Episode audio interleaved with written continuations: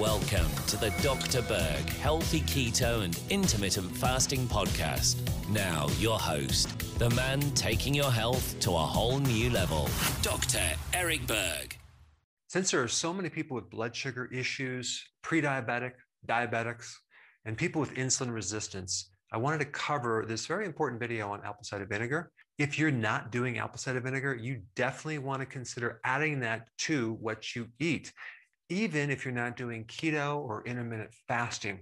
There are other things that can improve your blood sugars that go beyond just lowering your carb and fasting.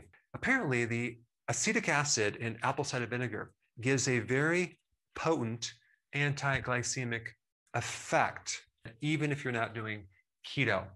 So, in other words, it can help buffer the food that you eat to bring things lower on the glycemic index and help stabilize both blood sugars and insulin. Now, check this out. I'm going to put all these studies down below. There's quite a few.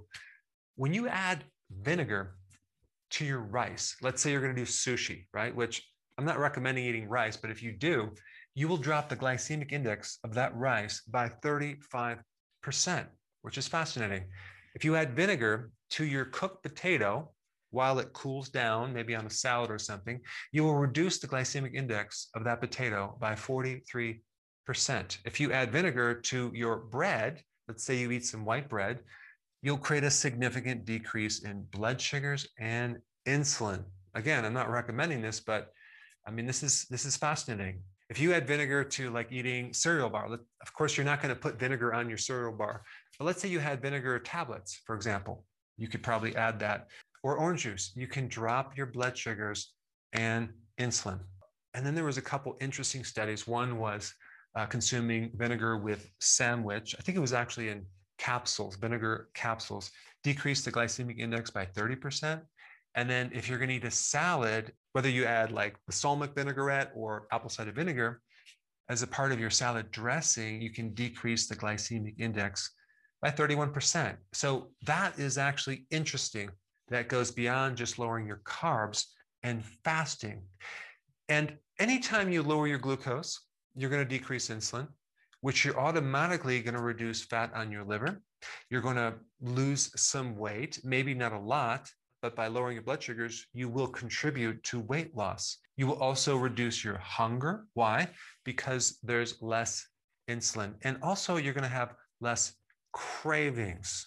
Now, I've done a lot of videos on apple cider vinegar. In fact, I have um, the highest viewed video on apple cider vinegar out of all the videos on YouTube. I think there's 14 million views. And one thing I want to mention about what type of apple cider vinegar to take, I would recommend the Fairchild's organic apple cider vinegar. I, I, have no affiliation. I'm not getting any kickbacks, but most people do the Bragg organic apple cider vinegar. What they don't know is somewhere along the line, Bragg started to dilute their apple cider vinegar. So if you look at the back of the label, you'll see apple cider vinegar with water. But Fairchild's is not only organic, but there's no added water. And they were the main supplier of Bragg's apple cider vinegar. I don't know if they still are, but they might be. So whether you're on keto or not, you want to add apple cider vinegar to your diet. If you have a history of insulin resistance, okay, and have what's called the dawn phenomena, which your blood sugars are high, even though you did not consume a lot of carbs the day before. And that is because the liver is making a lot more sugar. Okay, it's called gluconeogenesis.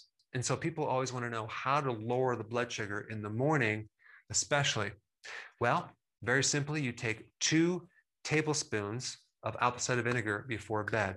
And I wouldn't take it just straight. I would put it in water. I'd put it in eight to 10 ounces of water. And so two tablespoons of apple cider vinegar equal 10 grams. And I would take this before bed because what's going to happen is you're going to wake up and your blood sugars are going to start to go lower and lower and lower. And the other thing I'm going to recommend is start taking apple cider vinegar before your meal. Again, in about eight to 12 ounces of water. And of course, you're drinking something very, very acidic. So even though it's diluted in the water, you want to drink it through a straw so this apple cider vinegar is not exposed too much to your teeth. Now, there are other things that it can also buffer your meal as far as reducing the effect of this blood sugar situation. We just talked about vinegar, but you can also add fat and fiber to help lower this spike in blood sugar.